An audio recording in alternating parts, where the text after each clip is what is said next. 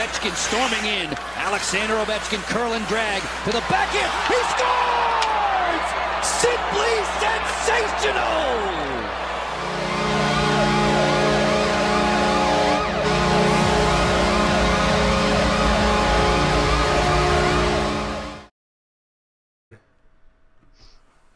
Ladies and gentlemen, welcome back to the Pizza's Here podcast. I'm E A. I'm also joined today by Jake and Joey. We are without Will today, but he might join mid-episode. But today we're back with Season two, Episode ten, and we're joined by a very special guest, J P, founder and managing editor for Japers' Rink, a Washington Capitals blog and news site within S B Nation, a sports blogging network owned by Vox Media. Thanks so much for joining us today, J P. How's it going? It's going real well. Thanks so much for having me on. Yeah, of course. Happy to be here. So, what was it like starting Japers' Rink back in two thousand five? And uh, what was the experience like of building up your brand from, from the ground up? Oh, wow. Um, so, back when you guys were in kindergarten, I assume, uh, I started uh, the blog when I was actually uh, studying for the Maryland State Bar exam. It was just after I graduated uh, law school. Uh, and I wanted to not study for the bar exam, so I started writing about the Caps, and it was actually during the lockout uh, when I started writing, and um, there wasn't that much to write about, but, uh, you know, writing about the labor issues, and then when the Caps did come back finally, and uh, they had Alex Ovechkin, an exciting rookie, and the team uh, was rebuilding and heading back in the right direction, and uh, luckily in this town for someone in new media, um, you know, Ted Leonsis and the team were very receptive uh, and embracing of um, what we were doing uh, as new media, you know, us guys like Eric McElwain with Off Wing Opinion, Unfrozen Blog back in the day. Um, obviously they needed us and we needed them, so it worked, and it really helped grow Uh, that that brand, I guess, um, and then along a little later came uh, S B Nation, and we hooked up with them, and just been riding it ever since. Hell yeah! Hell yeah! Um, what are what are a few of your favorite memories so far during your time in the hockey writing business? Um, well, I mean, aside from the obvious on ice stuff. Uh, with with the team winning the cup and everything, uh, you know, it's just been cool to get some opportunities to uh, be in the locker room, to talk to Alex Ovechkin, to talk to uh, guys in the press box. Uh, some of my favorite memories uh, really have been uh, hanging out with guys like Mike, Mike Vogel and uh, some of the other media members I've gotten a chance to get to know, Alan May, and uh, you know, it, it really, it's it's the friends we made along the way, right? it, it, it, it, but, I mean, in all honesty, it kind of is. You know, there are a lot of uh, people I've met through it that uh, I probably wouldn't have otherwise, and uh, it's been a real kick uh, getting to know those people and getting to know uh, the game from a, from a perspective that, you know, I'm not a journalist. I never claimed to be one. I'm not trained as one. Uh, wouldn't want to be one, frankly. But uh, having some, you know, pseudo-journalistic access at times uh, has been pretty cool. And, uh, you know, thank the team for that and thank the, the organization. But it's also been a lot of hard work, and I've had uh, good fortune to have a lot of uh, good writers and hard workers uh, that have joined up with me on the site and elsewhere. And uh, it's just been a really kind of supportive and uh, growing, growing environment. Definitely. Yeah, that's pretty sick. Uh, that's really cool. So what's um your favorite part of being the managing editor, like day-to-day stuff? Like what's that like experience like for you? And is it like, is there a lot of perks to it, or is there a lot of like hardships to it? Like what's that experience like? No, I mean, it sucks. Like it, wow. ma- managing, I mean, managing people sucks. Like, um, you know, I guess some people are cut out for it. Uh, in my real job, I, I stay away from it as far as possible. Uh, I try to uh, stay away from it in every aspect of my life if I can. I'm I'm a kind of person who just likes to do my own work and be responsible for that and not have to worry about other people's crap. But like, I guess as managing editor, you know, there are mornings where it's like, hey, we don't have anybody signed up to recap tonight. What the fuck, you know? Uh, I'm sorry, I don't know if you guys curse or not, but uh, it's okay. It's, it's fire. It's awesome. um, plenty of plenty yeah. of that. so uh, yeah, I mean, we have uh, great, hardworking writers on uh, on staff, but there it's still, you know, a day-to-day kind of, okay, we need to push out some content. We need to write about stuff, you know, trying to motivate people, you know, to to write and, and stuff can be a little taxing. But, um, you know, we don't push stuff out just to push stuff out. So we're not going to, you know, caption, throw a caption before and after some uh, player's wife's Instagram post and uh, call it a post or something like that. Right. But, uh, you know, we're we're more interested in probably taking a analytical look at what's going on or, or something of that nature. So um, it, it it's it's fine. It's it is what it is. Um, it's it's not glamorous. You would think that I I would just it would be just like nice. It, you'd think it would be like all like just you know girls and fans and uh, just uh, just be amazing to to be a managing editor of. Uh, mid-level uh, fan blog, but no, it's not. What do you mean? It's, it's always glamorous. Oh man, yeah, I could definitely see how it's like tough because, like you said, you know, a lot of people. There, there's obviously like the upper echelon of like the writers and stuff, like the people that are for like the. Not saying like this isn't like an insult, but obviously the people who are like given like you know money to do this for like their living, like you know the people for. Sure. Um, the different newspapers, I can't I can't even think of the names, the Washington Post, um, New York Times, all that stuff. But obviously you guys, you know, you're doing this out of your own, like, you know, intuition and whatever, like, you can think of. It's not like you've got the backing that you have. But the fact that you still put out, like, a product like that is, is impressive, to say the least, because it's like, you know, most of you have other jobs. So you this isn't, like, your primary source of income. So you're really just working with off the backs of your own labor, of course, which is really impressive. Right. I mean, it's it's a hobby for all of us. It's It's... Uh, something we do not for money or not for access. Although, you know, we've had uh, a writer who left our blog and works for the team in media relations now. You know, we, we have we have writers who are have started other things, who've gone to Sports Illustrated, gone to E S P N, go, gone places. And it's great to be able to provide younger uh, writers with aspirations, uh, with a platform and with access that they might not uh, be able to get anywhere else, because, you know, it, it's certainly not going to be my career, and my I've got my career, but like, uh, it, you know, for for some younger writers, uh, aspiring writers, you know, we do have some vi- good visibility and we do have some good access, and uh, you know, giving them a chance uh, to be seen. Uh, I think it works for for everyone. I know that, you know, some people might disagree uh, with the whole premise of uh, something like that, but um, you know, in general, we've found uh, success with it. Hey, I mean, you give me twenty-eight thousand followers on Twitter, and I'll write whatever you want. Well, come on, we, you know, we'll, we'll let's talk afterwards. Bet. I'm d- I'll do it. so. Uh, So the Cavs gave us, you know, like they always do, a good amount to talk about this past week. I just wanted, I, I tweeted this yesterday, but it was nice, you know, seeing the, the tables turn. This time it was us being saved by the post twice in a shootout to get a win, just like Chicago got against us a couple weeks ago. So that was nice to see. But on Monday, we beat the Ducks in a shootout four to three. On Friday, we lost to our rival Penguins four to two. And then Saturday, we won three to two. In a shootout against the Sabres, saved by the post on separate occasions in that shootout. So I guess uh, we can ask J P first. Uh, was there anything else? I mean, was there anything that stuck out really ex- interesting or just, you know, mind-blowing in those stretch of games that you wanted to talk about?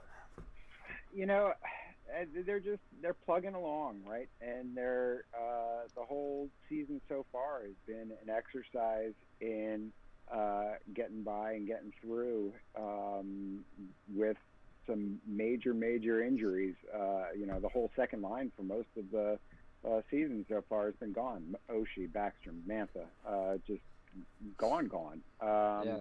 that, you know, and uh, they've managed not just to tread water, but to, to succeed. It's really been uh, pretty incredible uh, that they are where they are in the standings uh, despite uh, those injuries. So, you know, you, you look at those injuries and you would have said, okay, they just got to keep it close. They got to, you know, stay in decent position. Um, and they've done a lot more than that. And uh, huge credit uh, to the top line, uh, huge credit to the goalies, uh, huge credit to Pierre Laviolette, really, uh, yeah. for what he's done. I mean, to me, it, what he's done so far is worthy of some discussion, you know, early, of course, but uh, worthy of some discussion for, like, Coach of the Year consideration. Definitely. Because it's not, um, you know, it, Alex Ovechkin gets all the credit uh, uh, for good reason, but uh, he's been put in positions to succeed. And he's succeeding. And uh, what Laviolette has done with this team uh, defensively, it has has really uh, been impressive to me. Uh, they they're really one of the top defensive teams uh, in the league overall um, on a nightly basis in terms of, you know, what they're allowing, what they're giving other teams, uh, and. You know, if they can keep it going once they get healthy, then uh, sky's the limit, really, for for this team. Yeah, I definitely agree. Someone, someone, Xavier had asked us in our questions on our post today, just like what our thoughts were on how impressive the Caps have been so far. You know, considering that we're doing it with half of our actual roster. You know, at times, you know, different people being out each night, but us somehow still managing to put up points every night and play sound defense majority of the time. It's it's impressive. And, I mean, we've been saying this all year because that's how it's been all year. You know, we, we're without Backstrom, our, you know, the Robin to Batman for Ovechkin, and then we're without Oshie on, on times. We're without Hathaway and Dowd right now, who are, you know, crucial on our fourth line. And just, you know, a variety of people have been out. Now Tom Wilson's out. You know, we're going to talk about that more later, but it's impressive how – how well the Caps have been doing, you know, considering we're first in arguably the toughest division in, in the N H L right now. It without, it without is. it, yeah, I no, yeah, I agree. It it's the Metro is the hardest division in the N H L, and as of right now, the Caps are still in first place with half of an A H L lineup. So it's impressive. I wouldn't even consider it like any other division. The only division I think you can maybe make the case for is probably the Central, just because of how many teams have. Like, you, you see Chicago starting to play better. You have, obviously, uh, the Blues, Avs, Wild. I can't think of all the teams on the top of my head. Um, but, yeah, I think it's interesting to me that he said we're one of the best defensive teams. That's the one thing that's actually been the one consistency, barring the fact that T V R has been put on COVID. Our defense has remained pretty healthy, which is nice, because last year I remember – whatever. Just um, I remember that – Um, we had all those issues, you know, we didn't know where Chara was going to be into it, like, Dillon was having issues, then all of a sudden, like, Carlson got hurt at the end of the year, and, like, this year it's like, well, you know, T B R had COVID, and that, you know, sucks, but, like, he's not, like, gone forever, he'll be back soon, he'll be good, um, and when he was in the lineup, he played really well. I don't think there's, like, I don't really think there's any defenseman right now of the starting six for opening night, I would say, doesn't deserve their spot. I mean, Schultz... It's, I I don't know, but I mean, at least he's not like terrible. I mean, he's actually he's, like on occasion he's he's iffy at times, but but again, it's like he hasn't like stood out like enough, like just to the naked eye, like say for someone like Brendan Dillon. I mean, I, I like I think we've all agreed and come to the conclusion now that he definitely got a little more flack than he deserved. But you know, at the same time, there's a reason that we got rid of him, and there's a reason that people had mixed opinions on the guy, but. We haven't had a defender this year that's, like, stood out, like, very extremely in the wrong. So that that's definitely something really nice that we have right now is Carlson no one's exceptionally bad. Said, you know, Carlson Carlson, Carlson has at least Carlson yeah. has at least one moment each game where it's like, yeah. I want this guy sent to the Bears. But, you know, it's like he's John Carlson, so he makes up for it at some point. But that's the thing is, like, offensively, we pay him enough where if, as long as the offensive output's really good, I, as long as he's not, like, throwing the puck right to them in front of the net, I can. I can he did do that. La- he, did he did that, that last night, so it's a problem. He did it against but... the Sabres. He just fanned on a pass right in front of our net, but it Thank somehow God got, none of like, them are good. Thank I God mean... the Sabres are bad. Yeah. Hey, I Sabres, mean, if they're Sabres bad, then Sabres. We're not very great because we took them to the shootout. So. Took them to the shootout. So. Man, America's well team, the Buffalo Sabres. You know. America's team. We got to say that at least once an episode. America's oh, yeah, team, yeah, Buffalo yeah, Sabres. Team. Our, our Buffalo Sabres. um, Move over yeah, Dallas was... Cowboys and the Patriots. The, the Buffalo wow. Sabres are America's Sabres. team now. Um, but uh, like if we're winning two out of the three games we're going to play a week, I think that's going to be a, you know, I think that's okay. I mean, yeah. We don't have got, to win the Metro. We just got to no. make the playoffs right now. That's our playoffs. objective, yeah. I know it's a little early, but, like, who would you want to play in the playoffs as of right now? Oh, God. That's a whole I don't want to play the Hurricanes. Yeah. Uh, the first, we're talking first round, so we're thinking around the wild card to, like, the bottom like bottom six what, of the Metro. What would like, it you be? You have the Rangers are probably in the mix for that. I don't want to play the Rangers I don't want to play them. I don't want to play the Rangers. They would beat us. Things going.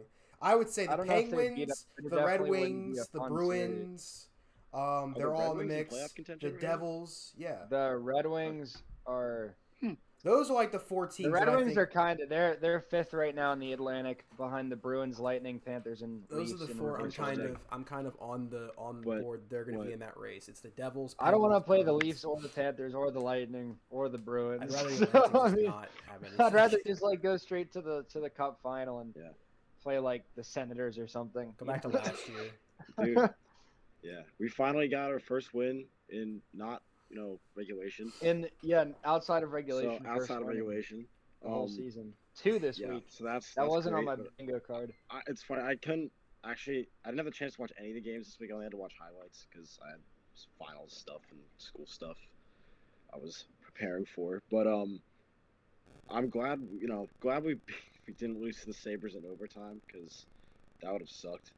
Your I friends d- would have clowned you. Oh, my friend would have clowned me, but I clowned him. So funny. Just off. I don't mean to sidetrack. I'm not trying to sidetrack. It just was, it, it relates to this. Um, first first uh, Caps game I went to was a Caps Sabres game, and they went to they went to a shootout. But before that, Sam Reinhart hit um hit the post on an open net to send it. To make sure you know he didn't score and went to overtime, Sam so Reinhart, it just goes full circle. Sam Reinhart, the guy who was picked over. Hey, Leon you want to know what's full yeah. circle? You want to know what's really full circle? Does anybody remember the last game before the pandemic was yeah. in Buffalo? Mm-hmm. It was a shootout. Pandemic's over, baby. We won. It's yeah, over. I wouldn't say I wouldn't say the pandemic is over. But no, it's not over. I don't know about that. I would like to. I still know, have always, to wear a mask to class. But... Yeah. I would always like to beat the Penguins, but. You know, we'll see him. We'll, we'll see him again. I'm not worried about it. I, I yeah. would much like to ask uh, what uh, it's J it's Japers right? Japers' Rink. I didn't catch it when you asked. Uh, well, what do you J P? J P. Um, what did you think about the Penguins game? Because it was not good, from what I remember. It was obviously the Fehérváry hit should have been a five minute major. Oh my gosh. There was the um, multiple different chances where like the like the. Tom Wilson, when he crashed in that against Jari, it looked like someone literally hooked him down and threw him into Jari. Like, what did you think of all these, like, really bad calls in that game? Yeah, I mean, sometimes the calls just don't go your way. I, I thought it was ridiculous that uh, they didn't call uh, McGinn for that hit on uh, Fehérváry in real time. I thought it was ridiculous that the league didn't uh, review it. They obviously... Uh, don't believe that there was contact with the head or it, it was not avoidable contact with the head or some shit like that. It, it, I mean, it's kind of uh, mind-boggling to me that uh, they missed that one, but it happens. And, you know, uh, all you can do is put yourself in a position um, to to not let bad calls uh, d- decide your games, you know. Um, you just play your game. You... You take it out of the ref's hands if you can, because uh, I mean it's the same thing I tell my daughter when she's playing soccer and she's complaining about refs. It's like, you know, if you let if you let a game come down to officiating, you you get what you get. You know, you don't know what the hell is going to happen. So, uh, yeah, I mean, to me, those look like uh, certainly the hit on Fehérváry looked clearly bad, but. Um, You know, they. I guess they saw it differently, and uh, you know, ultimately, uh, it's a game that just didn't go their way. Uh, the Caps smoked uh, Pittsburgh last time they played. This time, different result. Um, you know, anytime those two teams play, it, it can go any number of ways. You know, so um, This one didn't didn't go the Caps' way, but I'm not despondent over it. You know, I don't get too worked up, uh, highs or lows on any regular season games. You know, they're uh, anything can happen in any game. So uh, good that they bounced back next night and got two points against Buffalo. Those were, no, I mean, I know it's Buffalo and I know they're crap, and uh, I mean, I know they're America's team, but whatever. Uh, but they, uh, yes, sir. I, I, I know that, uh, but but you, you know, there are no real pushovers in this league uh, on a nightly basis. You can find yourself in a in a tough game with anybody, and to come back and dig deep and get two points out of that, uh, that's a, that's a good win. You know, uh, might not have been the prettiest thing, you know, when you look at the standings and everything, but uh, a win is a win, and winning on the back mat, back of a back to back on the road with your backup goalie, with the injuries that they have, without Tom Wilson, without the whole, you know, without Baxter Mantha, uh, T V R.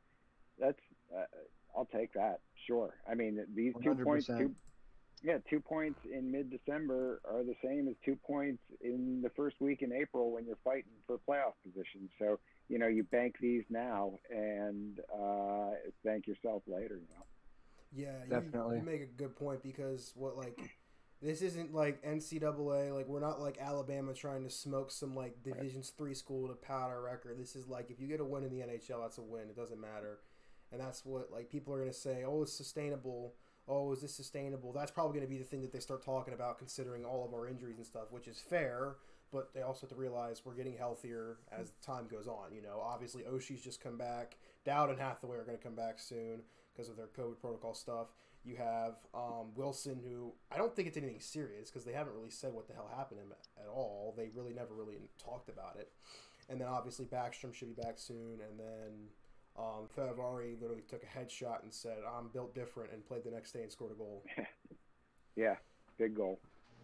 That was a really good goal. It was a snipe. It was, it was awesome. Like, it was like it was like a couple of the goals that Orlov had last year, just like on that left side, comes right to his left hand, just like cross ice opposite side, just bang. It was it was nice. Definitely like seeing that from him.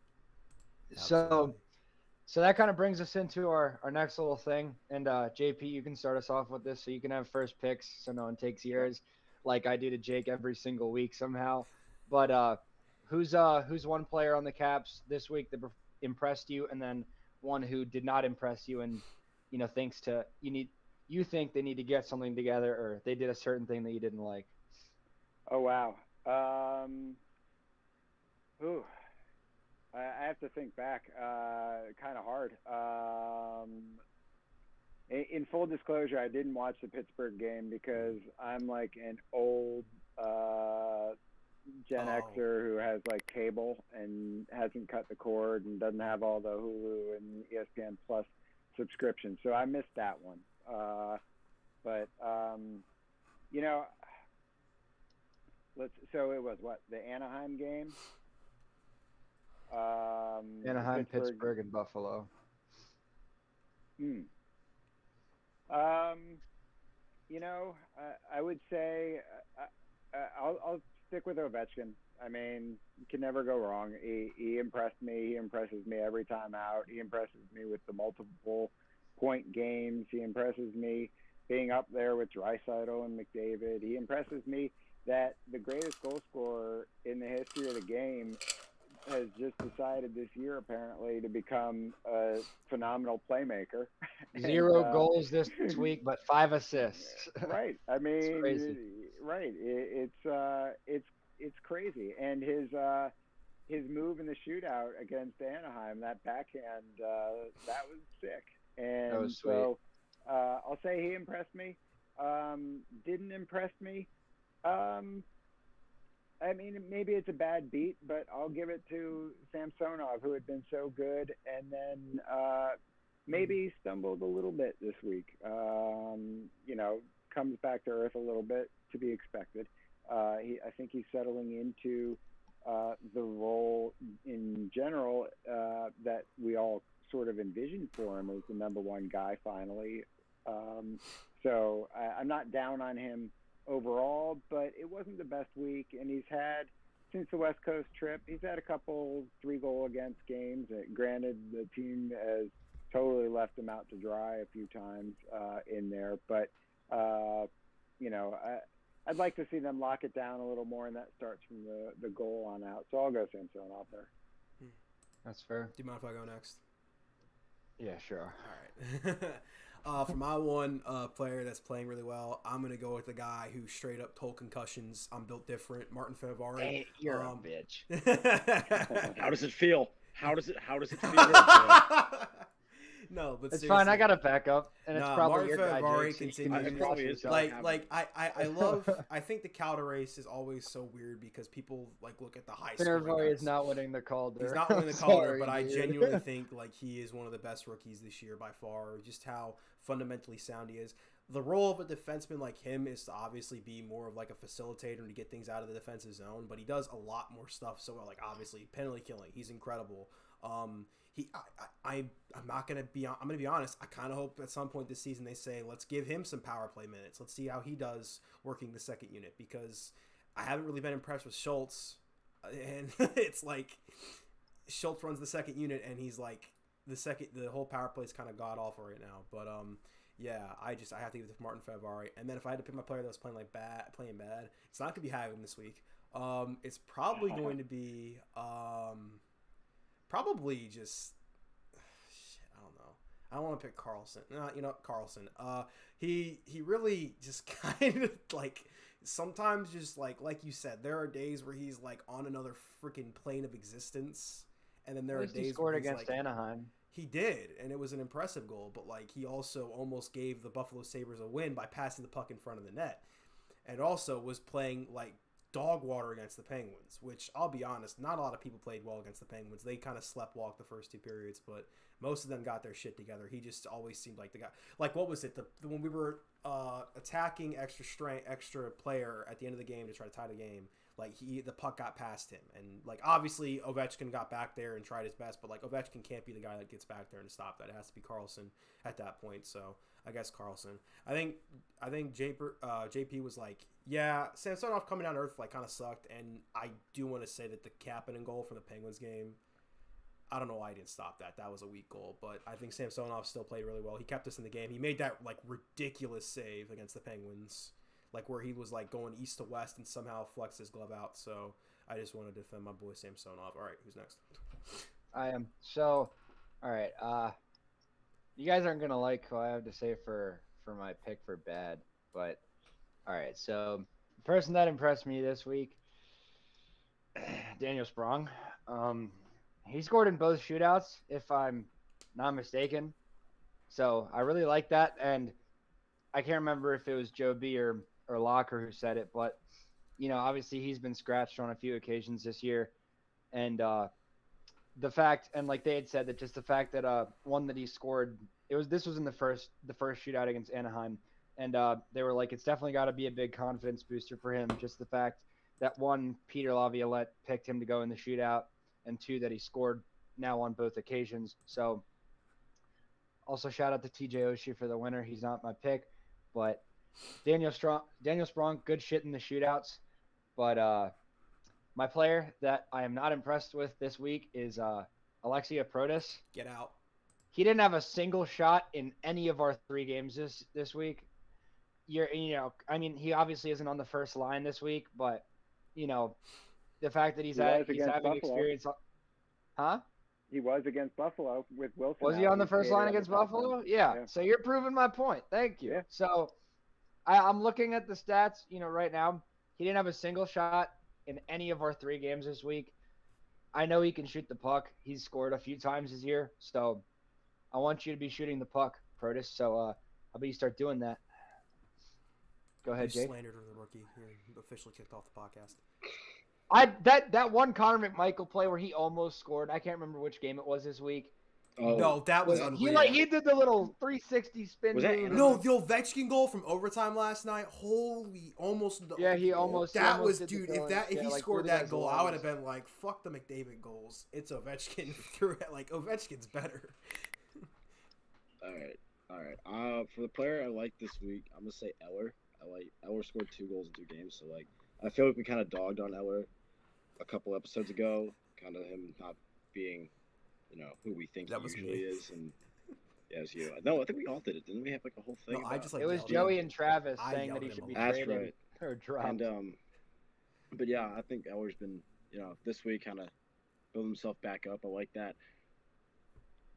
One thing though, he finally scored a goal. Carl Hagelin finally scored a goal this oh week. God. Shout out Carl Hagelin. Oh my God, that's right. It. How can we forget? Like, like nah, because that's one goal. Video. I'm not impressed, bro. It's Carl Hagelin. That's like Brooks that's one goal in like goal. twenty-seven games. Big whoop. One goal is ten in my opinion for him. Anyway, that's just worth of that. But my realistic answer is Eller. Um, someone who didn't play well. I gotta look at the. Are you just looking at the roster? Just, no, no, no. I had stats pulled up for the last couple games. What a casual. Casual Cavs yeah. fan. Yeah. Or, yeah. I, I didn't watch. Tell me you didn't watch any of the games this week. I had. Hey, man. Finals suck. Finals. It's a grind, bro. Come on. Finals suck. So do I. But I, I had them this past Make week a pick. Game. Make a pick. Pass. Let's Shit. go. Fuck. You know what? I'm going to just say Hagelin because he did score one goal. Oh. That's your, that's your not impressed with? Yeah. It's always Hagelin. Because it's only one goal. You want at least he needs to score a hat trick and also yeah. an overtime goal, and then we'll start talking good about him. Yeah. All right. So, Hagelin slander um, always. Hagelin slander is always is always welcomed on the Pizza's Here podcast. If you didn't know. yeah. Oh my we God. love him on the penalty kill though, but yeah, uh, penalty kill is fun. Okay. So so like we we mentioned a little earlier, you know, we've had a lot of missing pieces right now. Uh, Both Hathaway, Dowd, and T V R are all in COVID protocol right now. And uh, Wilson, like we said, is out right now with an upper body injury. We don't think it's too serious, but, you know, if he's missing time for it, then it must be something. And then, obviously, Mantha's out for the near future, and uh, Nicholas Backstrom is still not back yet. But, uh, you know, that sucks, but we also wanted to go through this and uh, – ask you what which substitute players you think have, you know, made the most like positive impact or have helped fit that, you know, missing role the best. So obviously we've had a couple people like Protis and Cholowski that have been here for a little bit longer, but you know, the more recent guys, Irwin, Scarbosa, Malenstein, and Leeson have all been, you know, more recent substitutes and on like a emergency basis. But uh have have any of them stood out to you, you know, either positively or negatively? Yeah, I mean, not as much as as you might think. I, I, I like Brett Leeson early on, but he's kind of faded uh, a little bit. Um, Cholowski and Irwin don't do anything for me, to be completely honest. And, uh, it, you know, um, so Malenstein, Scarbosa, those type guys strike me as – you know, career A H L type guys who can fill in in a pinch on your fourth line or something like that. They don't really um, excite me too much. Uh, Protis I did like. Uh, I, I like a lot of what he's done. I like his big body uh, out there.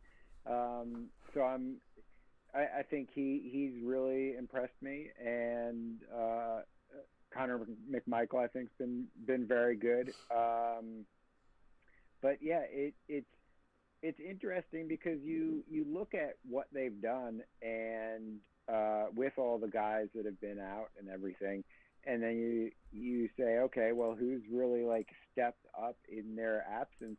And uh, to be honest, it, it's mostly Ovechkin and Kuznetsov and Tom Wilson who have upped their game even more and picked up that slack. It hasn't necessarily been. Uh, you know, Axel Fjallby or whatever, or, or any of those guys. He should still be up.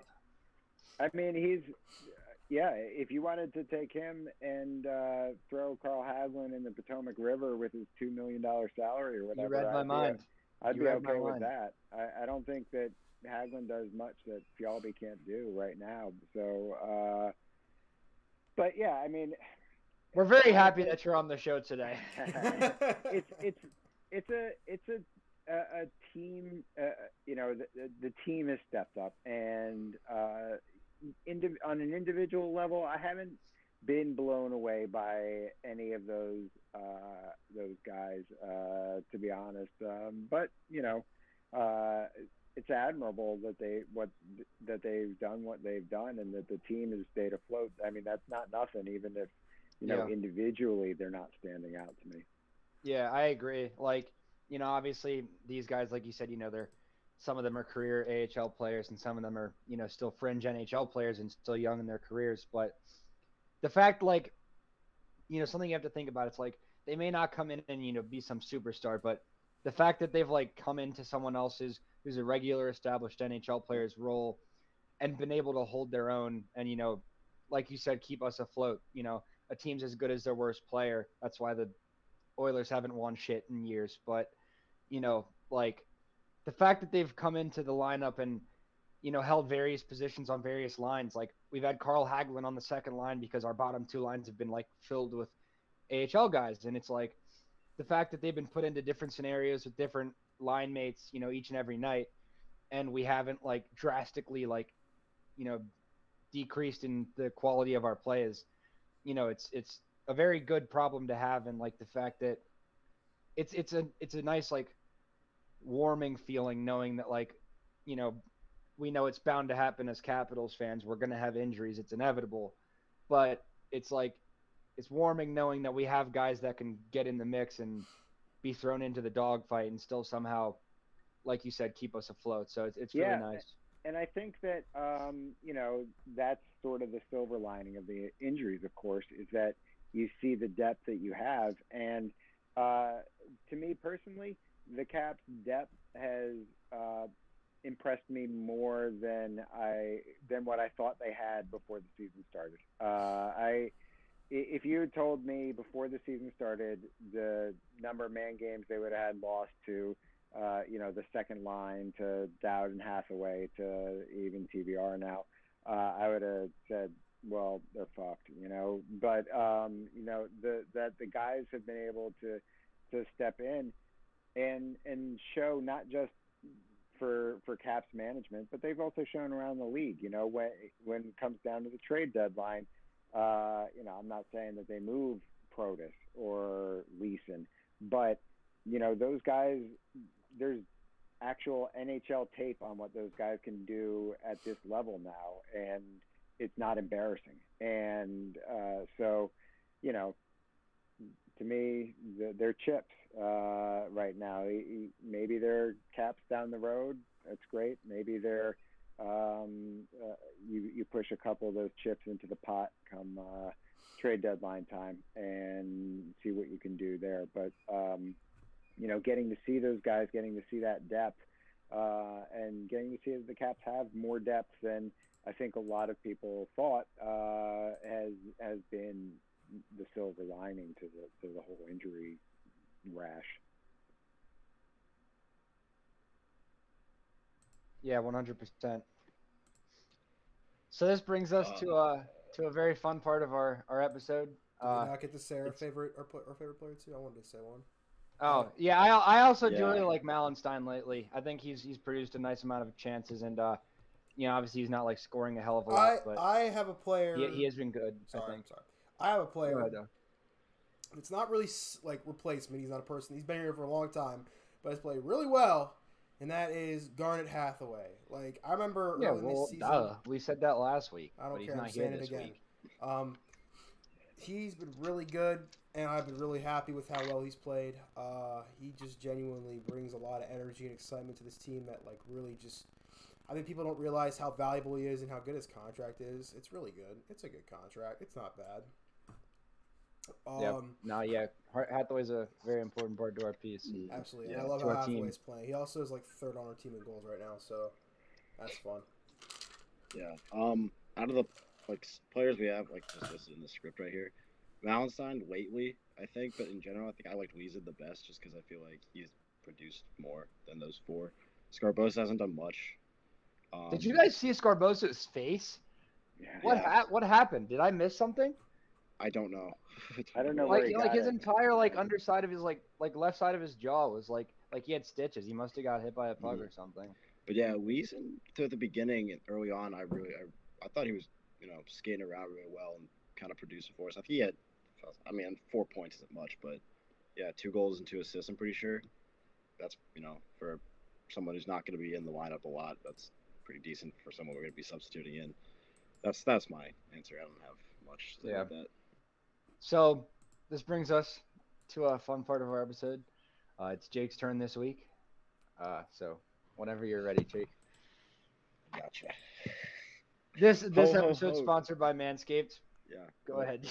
Go ahead, Jake. Ho, ho, ho, gentlemen. The holidays have come early this year, as Manscaped has the gift that keeps on trimming. Santa's beard isn't so appealing when it's coming out of your trousers, trousers, and that's why Manscaped, the leaders in below-the-waist grooming, have you covered this holiday season. Now available in your country. Join the four million men worldwide who trust Manscaped to keep their trees trimmed and ornaments polished. Go to manscaped dot com and use code P H P for twenty percent off plus free shipping. Again, that's P H P at manscaped dot com for twenty percent off and free shipping. Hell yeah. Yeah. Go use our code nice. and go use our code and uh, buy, you know, whoever, I'm not going to judge, whoever in your life, uh, some some below the waist grooming products, best in the, the country and in the world. manscaped dot com, code P H P, twenty percent off plus free shipping. But uh, back to the Capitals. Um, so who who'd asked us this? Uh, Stack Guy Blake, right? Yeah. Yes, so this was a good question by by our good good man's Blake. Um, he asked us, not including Kuznetsov or Samsonov. Also, oh wait, wait, let me let me just like let me just go back. So, I also want to mention that me picking Protis for this week for my disappointment isn't isn't any like slander to him. I I very much like Protis. He's very much impressed me this year. I just want the best from him, and you know I want the absolute best, nothing less, because I know he can do it. So, just want to clear that up. Love Protis, but.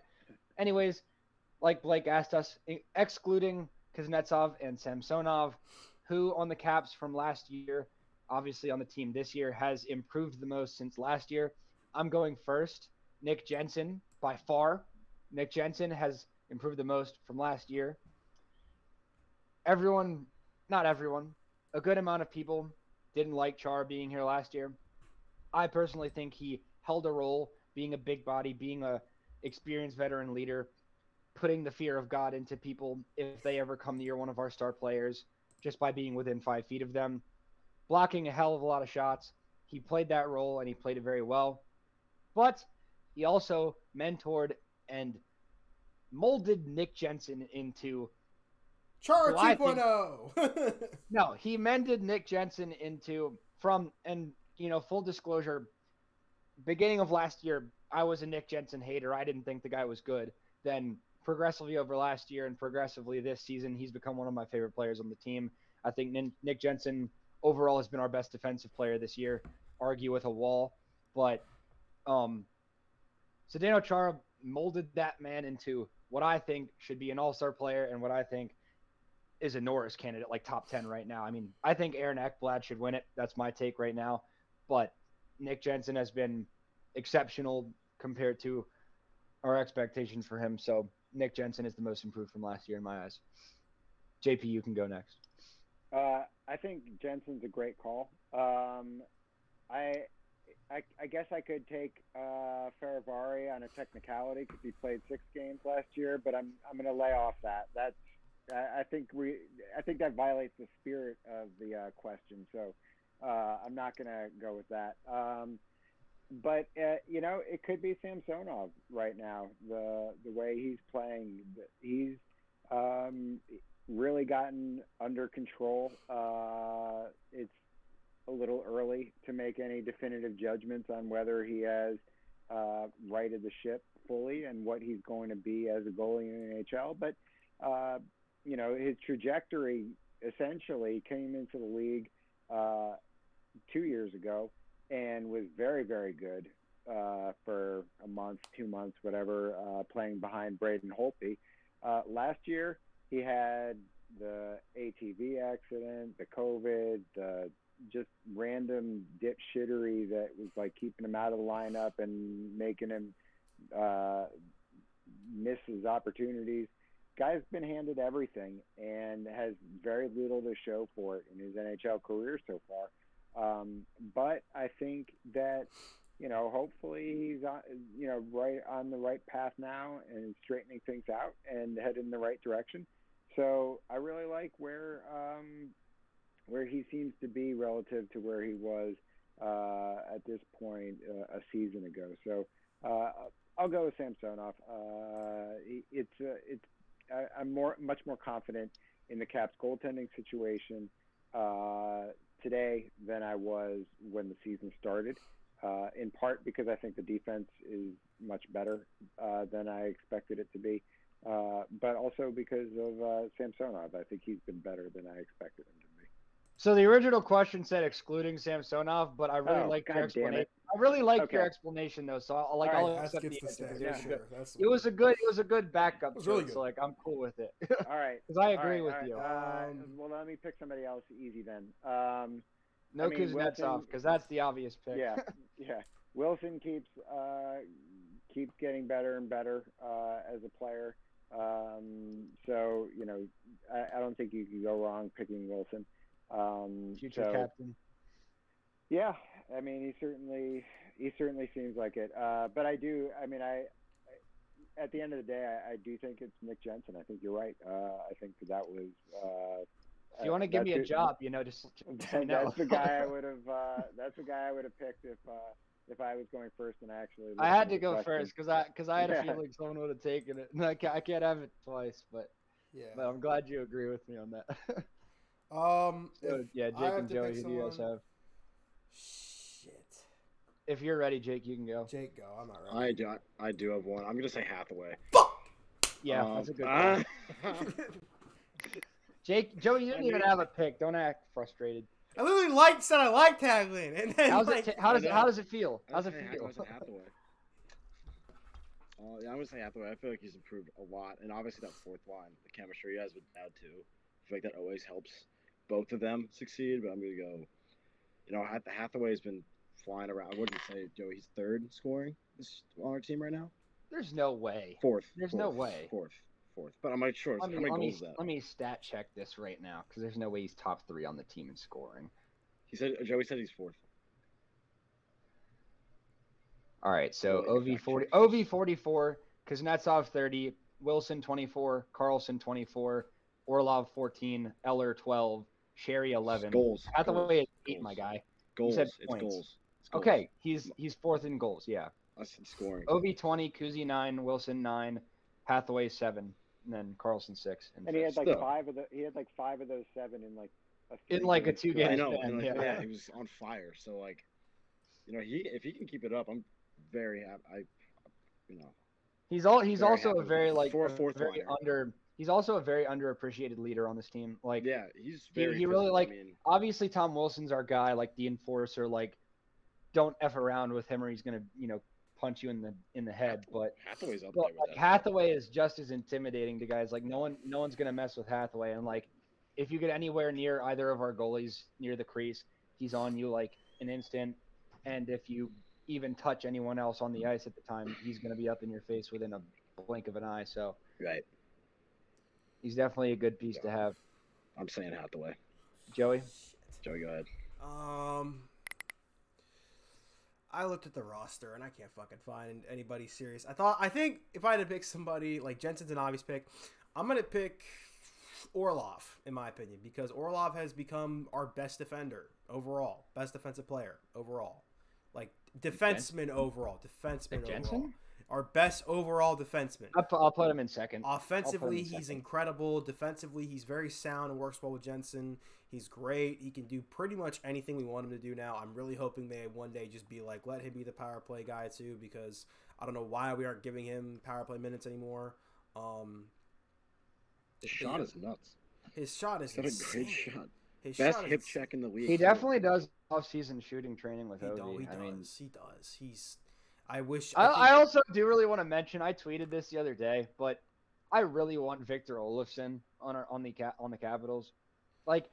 If if you guys watched his shootout goal, He's it's insane. like his shot release is just so like majestic and like beautifully flowing. Like I feel no, like, like you pair that across. It's not even like a. It's dangerous. not even like a snap, like a like a quick snap. It's like, it's just like a like a sling. It's like a golf swing, kind of like. Wrist. It's like. It's like he's swinging a baseball bat and just like finishes in like the little like follow through. It's, it's very. It's he sort very, of like guides it almost. Yeah, I know. It's just mean. very pretty. I use him. I've used him before in um N H L when franchise mode. He develops so well, and I think if you put him with it on a power play unit with Ovechkin, especially if guys like Mantle will be out long term, I think he's a guy you could go and get. Olsen. Did you guys also see how Rasmus Dahlin was like trying to like hone in Connor McDavid like in those last like few minutes? Like, like I, I'm not going then, to the shootout. Like and then and then in a, overtime, like he was he was trying to like take it to like the hole like yeah, every it, like it every five so seconds. Weird. It was funny. It didn't work, but like he got close a few times. So you know I respect that the effort. But, but yeah, I think. um Yeah, I gotta say Dmitry Orlov. I I I, I think. What's hilarious is people people always kind of forget how Orlov was brought onto this team. You know, like he was brought in twenty fifteen, and that was the year we lost Mike Green. And it was like, you know, he's been one of the most underrated pieces of that defense that's been kind of a consistent spot. And when he got that big deal, everybody was like, you're giving all that money to a guy who's been on the team for two years. You know, you just lost in the second round of the Penguins again. But now he's like, he's worth that contract and probably a bigger one too, which is like awesome with how well he's played. Um, he's, he's gotten so much better defensively and offensively. He's gotten more confident as years go on. And like, I could definitely see him becoming the power play leader once Carlson kind of dips off a little bit as soon as that happens. I do also have to say nothing against Matt Irwin as a player or a person, but I don't like seeing him wear fifty-two. I, I'm just not ready for that. No, yet. that, that, that's un, that's unholy. Like, I'm not saying to retire the number, but like, it's just still a little too soon. It's like the me. last time someone wore fifty-two, he was an offensive mastermind and defensively good, and then we just got madder when wearing that shit. Like, it's just like, okay, well, that's an incredible downgrade. Well, when they came out of like, right out of the lockout, uh, when Jeff Friesen uh, signed as a free agent, he wore twelve, uh, which was in phenomenally bad taste.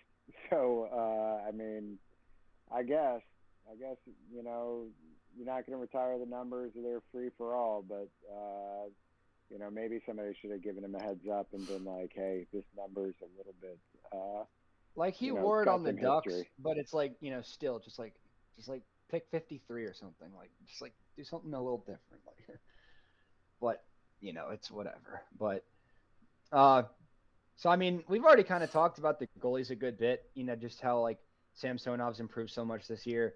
And obviously, you know, Vitek is kind of more the backup now. It's seeming like, even though he was seeming like the starter for a while, a couple weeks ago, but I don't think either of them have been, you know, very bad. So just to go over their stats this week, uh, against the Ducks, Samsonov had three goals allowed with thirty-one saves, uh, point nine one two save percentage.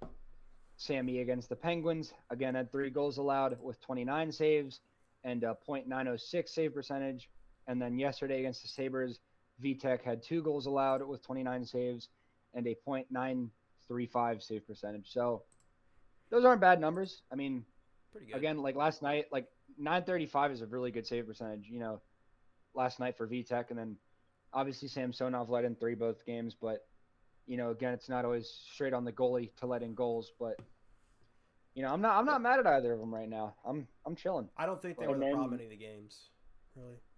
No, probably not. But then, I mean, Vanacek, you know, maybe he uh, gets uh, unlucky in some spots, but then uh, it's not often that you can get just flat, beat clean three out of three times in a shootout and still win, you know. But that was the, uh, you know, That's getting those uh, posts, uh, getting getting those two posts really helped. But, I mean, he got smoked three times in the shootout.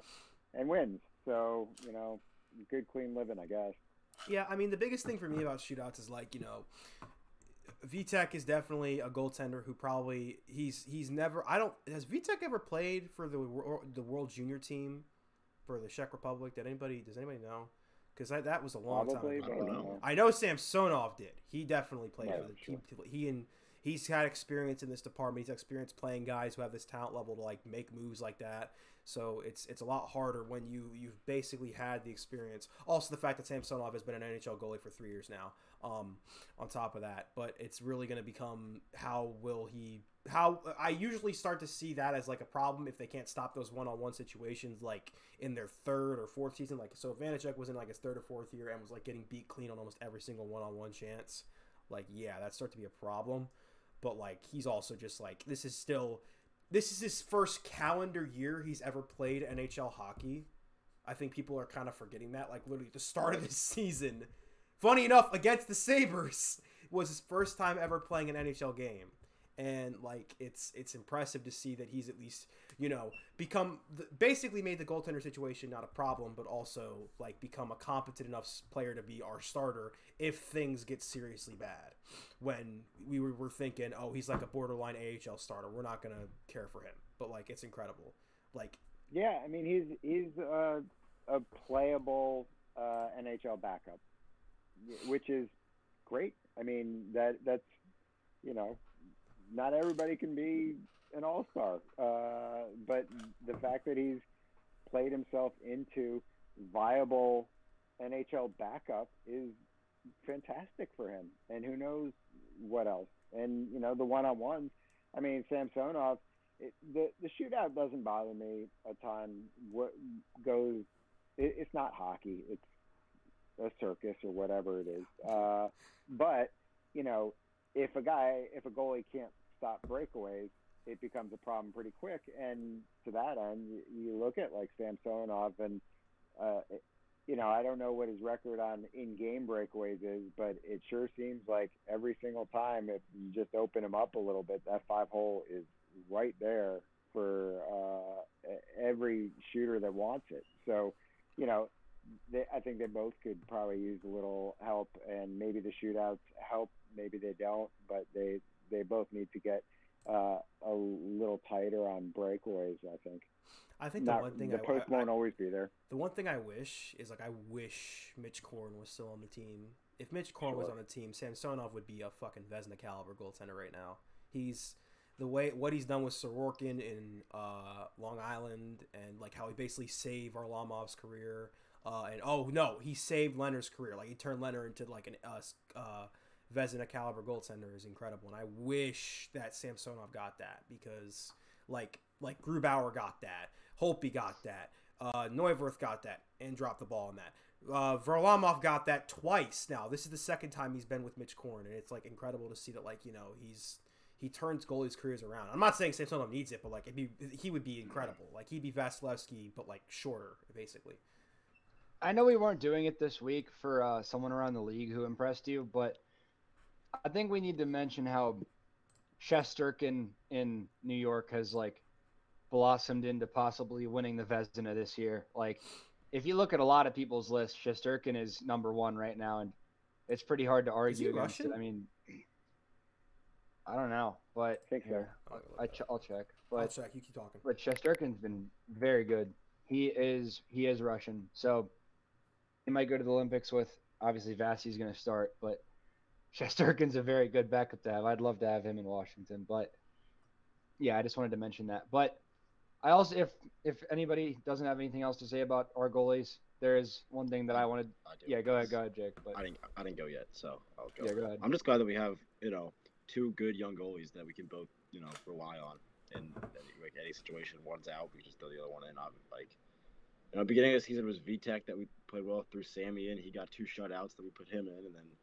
It's just been, I just feel like it's been working, and I'm very glad we've had, you know, to, especially young goaltenders to to rely on this this season. And I know we relied on Sammy a lot last season too, but still. The thing that worries me though, like for the moment right now, obviously I'm happy we're in, you know, happy yeah, land but, that we do have two guys that we can put in and be, you know, at least somewhat confident in on any given night. But you got to think, like obviously they're both under contract right now, but yeah. They're both raising their price tag right now. They're both raising their awareness to the rest of the league that they're, you know, they're goaltenders that can be put in on any given night in the N H L, possibly being starters, obviously. So like, I, I get like I get worried. We talked about this once, and Joey was like, you know, who cares? Like, we're happy right now. We have them both right now, but it does worry me a little bit that maybe like they also this offseason or a year from now, huh? They're both R F As. They're both R F As. Yeah, that's so why I, like, I don't care. It's just like we have control next year, no matter what. But like. I mean, what's stopping one of them, like whoever the designated backup is, whenever it eventually does happen? So obviously we flip-flop every two weeks, but what's stopping either of them, like at the end of this season or next season, saying, you know, I want out. I want to be a solidified starter somewhere, because there's definitely play, there's definitely teams around the league that would very much be happy to take either of them, you know, I think. So that does worry me a little bit, because it's like, if I'm like, so say say Samsonov becomes the solidified starter now. He's playing four out of five games every, you know, every five games. If I'm Vitek, I don't want to, I don't want to stay on the Caps in, in that situation. Like, I want to go, because he's he's obviously proven himself to be capable of being an every-nighter in the N H L. So, like, if I'm him, I'd be like, you know, either make me a starter or send me somewhere that will. But well, then, you know, hopefully then the Caps get something in return. And yeah, you say, exactly. You say, see ya. Like, I mean, they said see ya to Grubauer. They, you know, it's the nature of the beast, you know. It, it's you, you let them go when they become uh, either too expensive or, well, basically when they become too expensive to keep. And like with goalies, that happens real, real fast. Like, I have no problem. I, I would much rather let Vanacek walk than pay him four million dollars a year or something. You know, uh, yeah. you, you find somebody else to fill that. Maybe Zach Fucale at that point wants to, you know, see if he can make a run at it or something. But you know, paying for goalies is nuts, because they're just too unpredictable. I mean, the Caps are are.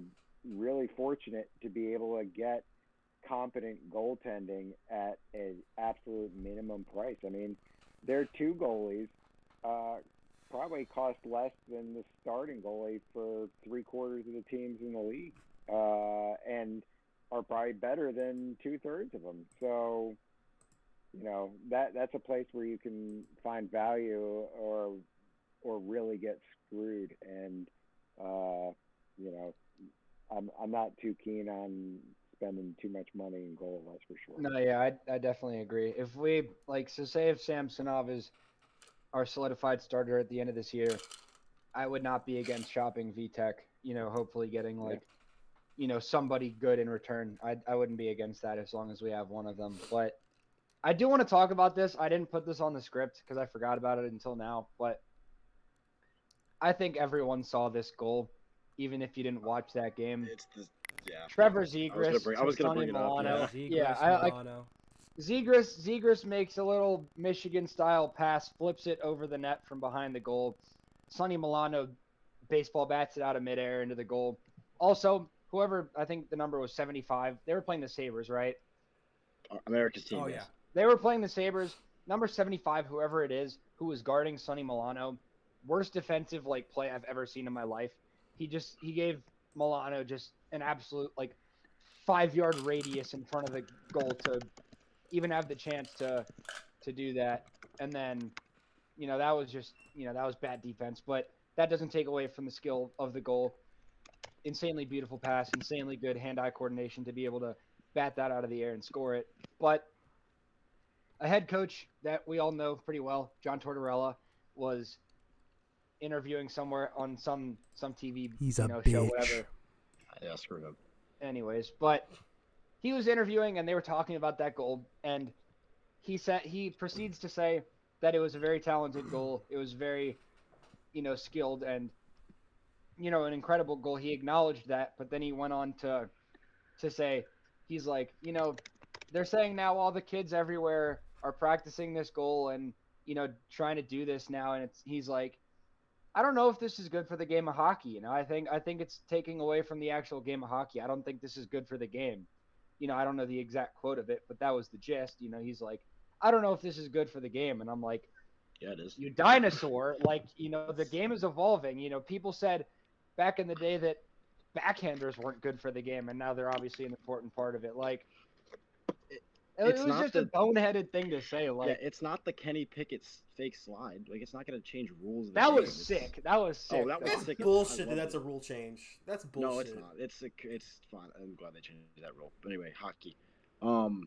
Anyway, I. It's not going to change any rules in the game. It's a great. It's not. It's a great play, and like you have to give it credit. Like it's like the same thing. Like everyone. Like all the all the old head critics tried to say it. Like five, six years ago when Steph Curry came into the picture of the N B A. Like, obviously the three-pointer has never been as big in the game as it was until like five years ago when Steph Curry came into the picture. Now it's like all the kids on the, the playground playing pickup basketball, all they want to do is shoot threes. And now it's like one of the biggest parts of the sport of basketball. And like when that first started, like becoming a big thing, everyone's like, oh, Steph Curry's ruining the game of basketball. No one cares about the fundamentals anymore. All they care about is shooting threes. It's like, you know, have whatever opinion you want, but I yeah. mean, that's how sports work. They're going to evolve and people are going to become good at different things. However many years ago, Wayne Gretzky was playing against stand-up goalies. It was easy as hell to score. Goalies started getting into a butterfly stance, and now it's a lot harder to score. Like, the sport evolves as players evolve and become more talented. I mean, I don't know how you can see that goal and, like, have a reaction of anything other than, wow, that was insane. That was really freaking sick. Like, I don't know how you have any reaction other than that, like, not um, in a positive way. There's not a player on the Sabres who wears seventy-five. I think it was Tage Thompson who wore seventy-two. It might be. It may have been. I can I can watch the replay, but whoever, yeah. whoever like, if you look at it, whoever was right behind Sonny Milano on the crease just, like, did absolutely nothing. He just stood I, there for yeah, like I got, five seconds. I got the credible source, a k a my Sabres fan friend, so... Mm. He said, but he said there's I just wanted to, I just wanted to mention that it was a, it was a dumb comment from it was, Tortorella. I just think I think it was just like a dumb thing to say. But I just dis, I disliked that's him. That's my I've take. Always disliked him. So Tortorella sucks. Like, stop stop living in the past. You know, like, how are you gonna have any reaction other than, wow, that was an insanely skilled play. Look at this right. very talented young rookie making a picture in the league and doing things well. Like, and yeah. it immediately had an impact on people. Like, yeah, I'll, like, like I'll be honest, like I think it's a little overplayed, but like it's good for the league to see young players do stuff like this, get creative, like try to do new fun things. And the fact that E S P N was talking about it is like really good for them. Oh, you know, it sucks that they just don't want to put nationally broadcasted rivalries on national broadcasts, and they want to make us pay like forty bucks to watch. I had a banger tweet about that, like freaking Capitals and Penguins game, one of the best rivalries of the twenty-first century. But I mean, at least they're the N H L is all like hockey's for everyone. We want to grow the game. And then they put arguably the biggest rivalry in the entire sport on a separate broadcasting site that you have to pay extra money to watch. It's like that that's the game that people are going to want to watch. That's the game that if people who don't watch hockey watch, they're going to be like, damn, this sport is sick. I'm going to watch it more. I'm going to watch hockey. But if they don't get the opportunity for it, how are you going to grow the game? Like, it, it just doesn't make sense. Like, obviously they're trying to make more money, but it's money. Make more money. Make more money by making a it's big E S P N game like that free to watch. Disney. Then yeah, like do what the oh the M L B kind of sucks. They're in a lockout. I was gonna but, say M L B, but but um yeah. So, I just I think it was a cool goal. It was really cool. You know, I think it's interesting. Yeah. I wish we had Trevor Zegras. That'd be nice. Oh. I wish we had a lot of different players. Trevor and Zegras like is Trevor Zegras, like Trevor Zegras, Trevor Zegras, like this. You know, this year obviously like the two front runners for the Calder. Like the majority of this year have been Lucas Raymond and, you know, Seider. And then all of a sudden, Zegras, like, cause I mean, a lot of people's picks for the Calder, like the beginning of this year and like the end of last year, it was Cole Caulfield and Trevor Zegras. Obviously Cole Caulfield's not happening now, but at least for right now, he's not winning the Calder. But I mean, obviously Seider and Raymond are arguably the two top front runners right now, but Zegras shot up into that picture, into the top three of that race, like out of nowhere. So I mean, you know, just Tortorella, just you know, stop being old. But yeah, but yeah. uh, so Alex Ovechkin, we I already said this earlier, but because you know that was J P's pick for uh, for who's impressed him, but uh, he didn't have any goals this past week in the three games. I'm a little upset about it, but uh, you know, like like J P said, you know, the greatest goal scorer of all time has all of a sudden decided that he's gonna become Nicholas Backstrom and, you know, drop two assists every single game. But, you know, I'm not complaining about that. Obviously, I'm, like, I love that. You know, it gives another thing that the haters have to say about him a silence to it. You know, it's like Ovechkin relies on the power play. Then he ends up leading the league in five v five points for the whole beginning of this season. All he does is shoot. He's a puck hog. He doesn't pass. Now he's leading our team in assists. He has more assists than he does goals. You know, so it's like, keep the critique coming. You know, he's just going to prove you wrong every single time. So he's almost I definitely like points. Seeing that. But I don't want assists right now, Ovechkin. If you're listening to this, I want you to shoot. I want you to score goals. Six shots a night, a night isn't enough. I want twenty. I need goals.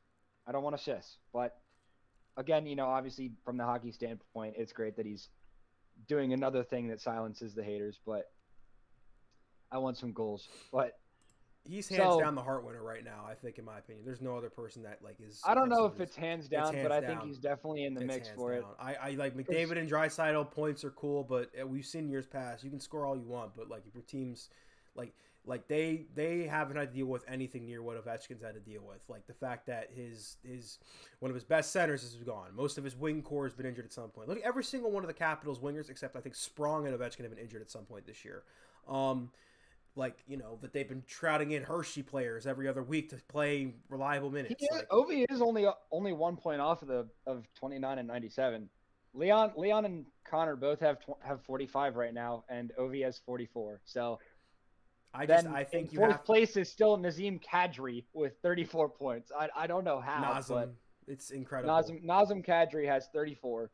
But he's that top three is pretty solid right now. I mean, I don't think anyone else is going to crack into that top three, but you got like, cause like, that's what makes you think like if, if the year ends tomorrow and it's like, okay, Leon and Connor both have forty-five, they have more points than Ovi, but it's only one point more. You got to think Ovi's not playing with any of those two top guys. They're playing with each other. I'm one of the biggest Leon Draisaitl fans you'll meet, but he has like one goal in five v five in the last like ten games.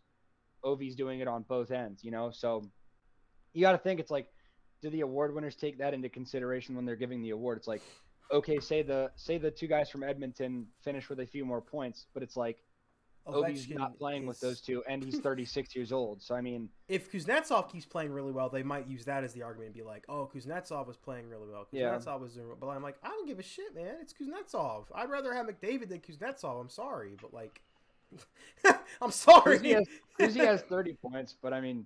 He's yeah, no, really it's, well it's, def- it's definitely something to think about. Cause it's like, I like I think if if they finish the season with the same amount of points, say say Ovi and McDavid both finish with one hundred twenty points, I think you give it to Ovi just because he's thirty-six years old and because he's not playing with the other best player in the world. So it's, it's definitely something to think about. Shatter one hundred points for the first time. Like he's gonna he's he's almost at fifty, and it's not even thirty games in.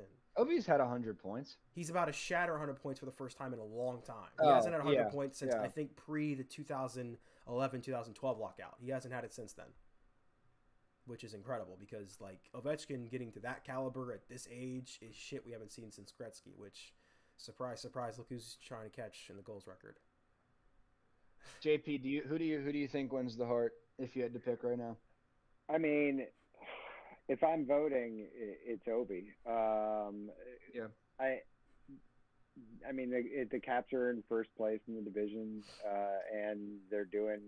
He's carrying the team with the injuries that they've had, um, you know. And I think, I think it's possible if things keep going this way that uh, because there've got to be some people out there who think that who would vote Draisaitl over McDavid and some that would vote McDavid over Draisaitl. Maybe they split off some votes from each other and, uh, you know, Ovi finishes uh, ahead of both of them or something. But uh, it's a long way to go. Uh, I'm, I'm not counting any chickens quite yet, um, you, you know, but uh, certainly the way things are going so far, uh, I, I don't know how, how Ovi isn't like the guy. And, you know, they, they people use, you know, you can't have it both ways, right? You can't have, well, he plays on a great team that's uh, with a great coach and every, and, you know, they play uh, great hockey.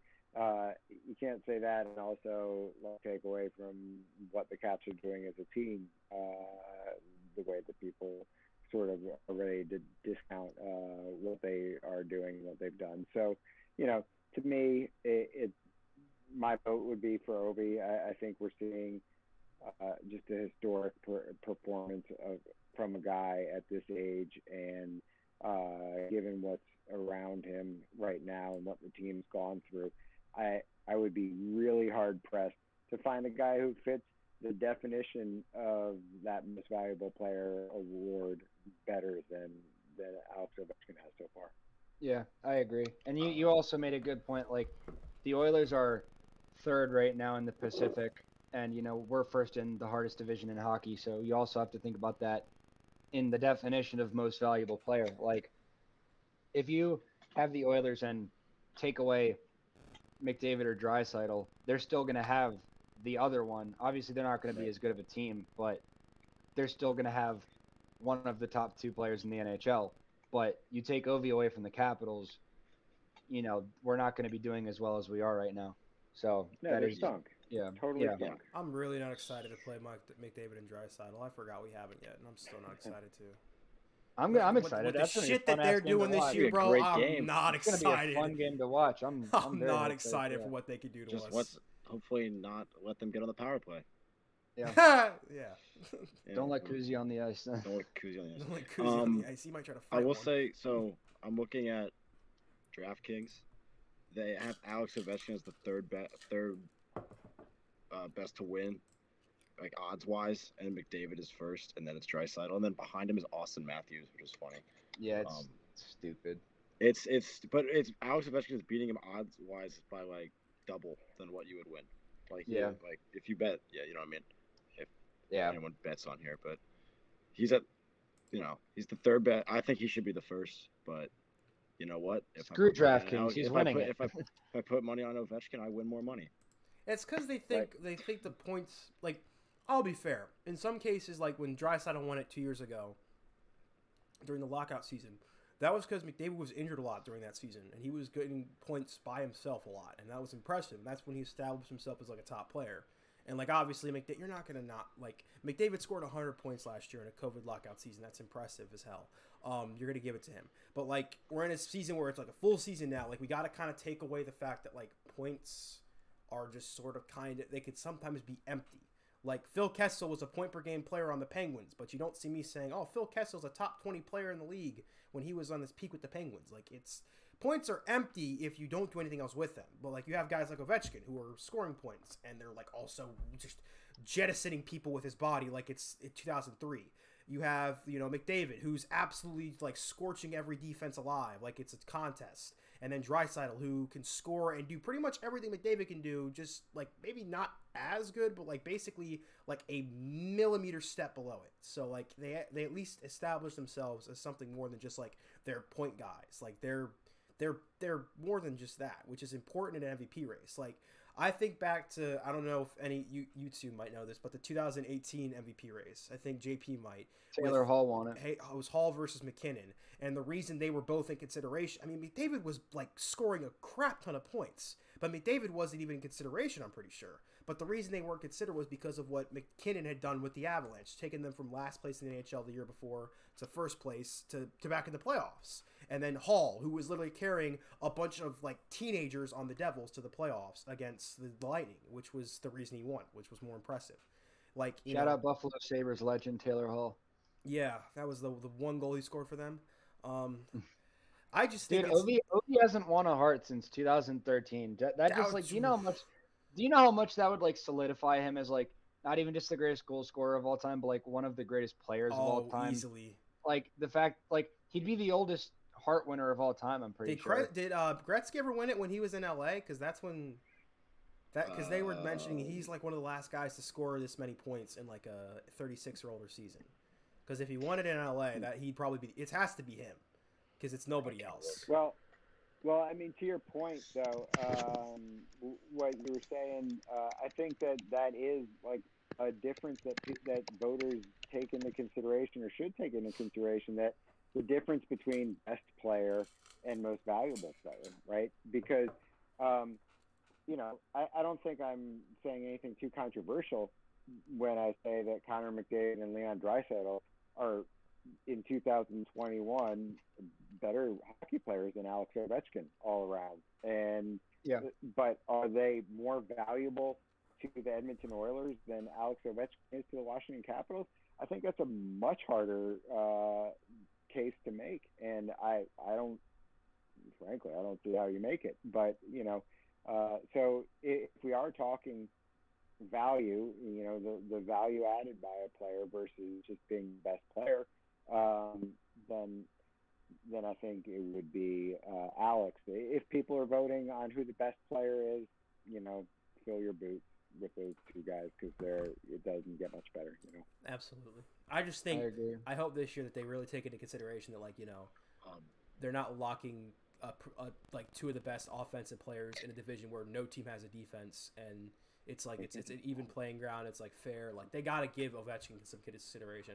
And obviously we're twenty-eight games in, and like we've seen this stuff before. Where like a guy early on is like M V P. So like, I, I found this. So he, if he wins the Hart this year, he would be the oldest player to win it. Right now, the oldest are Eddie Shore and Herb Gardiner. They were both thirty-five. So who did he would Eddie be Shore the oldest. For? I don't know. That's a player I've known. That must have been like the forties. He played for the Bruins. No, oh, that's gotta be like. By the way, jo- Joey Gretzky did win on the Kings. By the way, he did. Oh, win thank you, thank you. And no. Herb Gardiner played for the Canadiens. He was a defender. And you know Eddie Shore was also a defender. What year did they win? Oh, if they were a defender, that had to be like, oh my I God. I don't know. It, it was Eddie Shore only had two hundred eighty-four points in his career, and then yeah, Herb that's, Gardiner. That's Herb some... Gardiner had twenty points in his career, so this can't be right. It doesn't make sense. That has to be some like forties hockey. hockey. That's some forty hockey. Make sense. He was like... in the twenties. He was in the twenties. So. He won a Hart oh. Trophy and was inducted to the Hall of Fame in nineteen fifty-eight. He played three seasons in the N H L for the Canadiens and the Blackhawks, I think. And he had ten goals and ten assists in one hundred games. So I don't know how this makes any sense. One but goal every ten Stat games. Is telling me he won the Hart. So I don't That's know. Maybe he was just the best defender ever that I've never heard of. But let's finish off with some predictions for the upcoming week. So we don't play until Wednesday. On Wednesday, we play in Chicago against the Blackhawks. On Friday, we play in Winnipeg against the Jets. And we play on Sunday versus the Kings at home. So, uh, J P, I guess let's hear your predictions for, for the week ahead. So, in Chicago, in Winnipeg, and at home against the Kings. Uh, that's a that's a tough little uh, quick road trip to Chicago and Winnipeg. You know, uh, Marc-Andre Fleury has been playing well, I think, in Chicago, and they've been playing a little bit better. Um, Winnipeg's, I, I think Winnipeg's tough. Uh, I always look at them and think they should be better than they are. They've got a good goalie. They've got some nice uh, forwards. Uh, I think they'll be challenged uh, to win those games. Um, L A probably should be a little bit easier back home. Um, so I, I have the Caps. How about that? I have them going one, one, and one, uh, with an overtime loss in Chicago, a regulation loss in Winnipeg, and a win uh, at home against Los Angeles. That's a, I forgot. Like, we haven't been to Winnipeg in forever. Um. Pandemic is crazy. Uh, I see us beating Chicago. I think um, by then we should have Wilson back, because there hasn't been any news about him being like out long term, and I think that you, they probably just sat him for precaution against the Sabres. So I think we'll win against them. Um, also, something to keep in mind. I know we talked about Backstrom. Um, they did say that they want to get Backstrom like one game in before the holiday break. They want to, and there's a good chance they might do it next Sunday, because it's like it's like probably the best chance to get him in. Um, so we're going to be seeing a lot of our depth come back. Plus guys like Dowd and Hathaway are going to be coming off COVID lists, so we could definitely see a lot of them coming back. So I see them beating Chicago. I see them going in overtime and then probably losing against the Jets, because the Jets are just are something else right now. Um, and then who was last team? The Kings. They're coming to uh, D C. Yep. Uh, I see them beating the Kings. I, I really thought the Kings were going to be a lot better this year, and they're just they're kind of meh. So I see them going two zero and one. Jake. Yeah, I think we I think we beat the Blackhawks, because I feel like we'll just be like angry from losing to them last game. Um, we'll lose the Jets Brendan Dillon revenge game, and then And then I yeah, think, right. like, like Joey said, the Kings. I think we'll beat the Kings. I think Quick hasn't been playing awful, though, so, you know. Yeah, Quick's been decent. You never know. He's been decent, but uh, I think we'll still still beat them. But, you know, never bet against the Kings, apparently. Yeah. Yeah. So, so uh, I agree with you. I think we're going to come back with a vengeance against Chicago. Uh, I think we're going to beat Chicago. I think it's going to be in regulation. Um, who do we play then? We play the Jets. Jets, I feel like it's going to go to overtime. I think it could go either way. I mean, if you look at the last few games for the Jets, they lost to Vancouver in a shootout on Friday. They beat Seattle on Thursday and lost to Carolina on Tuesday. So they're they're coming to us having having lost two of their last three, and they play Buffalo on on Tuesday. But I think the Jets is going to be a close game. Like J P said, they have one of the better goalies in the league. Obviously, it's not been up to his standards this year, but, I mean, he's still Hellebuck, so you still have to be cautious of that. But I'm going to say we beat the Jets. Um, I'm going to be optimistic. Uh, I say we beat the Jets, and then Kings. Kings are going to be the we can't we can't go three and zero. We never go three and zero. So we're we're going to lose to either the Jets or the the Kings. I don't know which one it's going to be. I think Jets is going to be close, but if this is how it is, if we beat the Jets, we lose to the Kings. If we lose to the Jets, we beat the Kings. So that's that's my take. So we'll we'll see. But um, is there anything else you guys wanted to talk about? Or J P, are there any questions that you had for us that we could answer? You know, the floor is open. I'm good. Alrighty. Jake, Joey, is there anything else you guys wanted to mention? Uh, no, nothing right now. I can't right. think of anything. So, I'm being a degenerate right now. Before I give my, my motivational, inspirational quote of the day, uh, we'll get this. You know, uh, if you're listening right now, we love you. Thank you for listening. Uh, we appreciate each and every one of you. And uh, again, J P, thank you so much for coming on. It was a pleasure having you here, so thank you again. Thank you. So, so uh, yeah, thank you. We can't say that enough. So, uh, motivational quote for the day. You know, me, and that's why Will's not here. He's been busy with final stuff, and uh, the next five or six days are going to be a living hell for me, and probably Jake also. You know, I've got like six exams and like a numerous amount of essays to write this week, so God help me. But motivational quote for this week is, uh, don't stop when you're tired. Stop when you're done. You know, keep powering through. Don't give up, whether it be something tiny or it could be your biggest dream in the world. Everyone's tired. I don't want to hear your excuses. I want you to work harder. Keep up the good work and uh, get on your shit and get it done. So that, that's it. Damn. Thanks for listening this week. It's like Thanks for listening this week. Some tough Eric love. Just called get, all your asses out. Have a good week, Thanks everybody. Thanks again for listening, everybody. Fun. And uh, have a good night. Go Capitals. Hate Pittsburgh. Good night.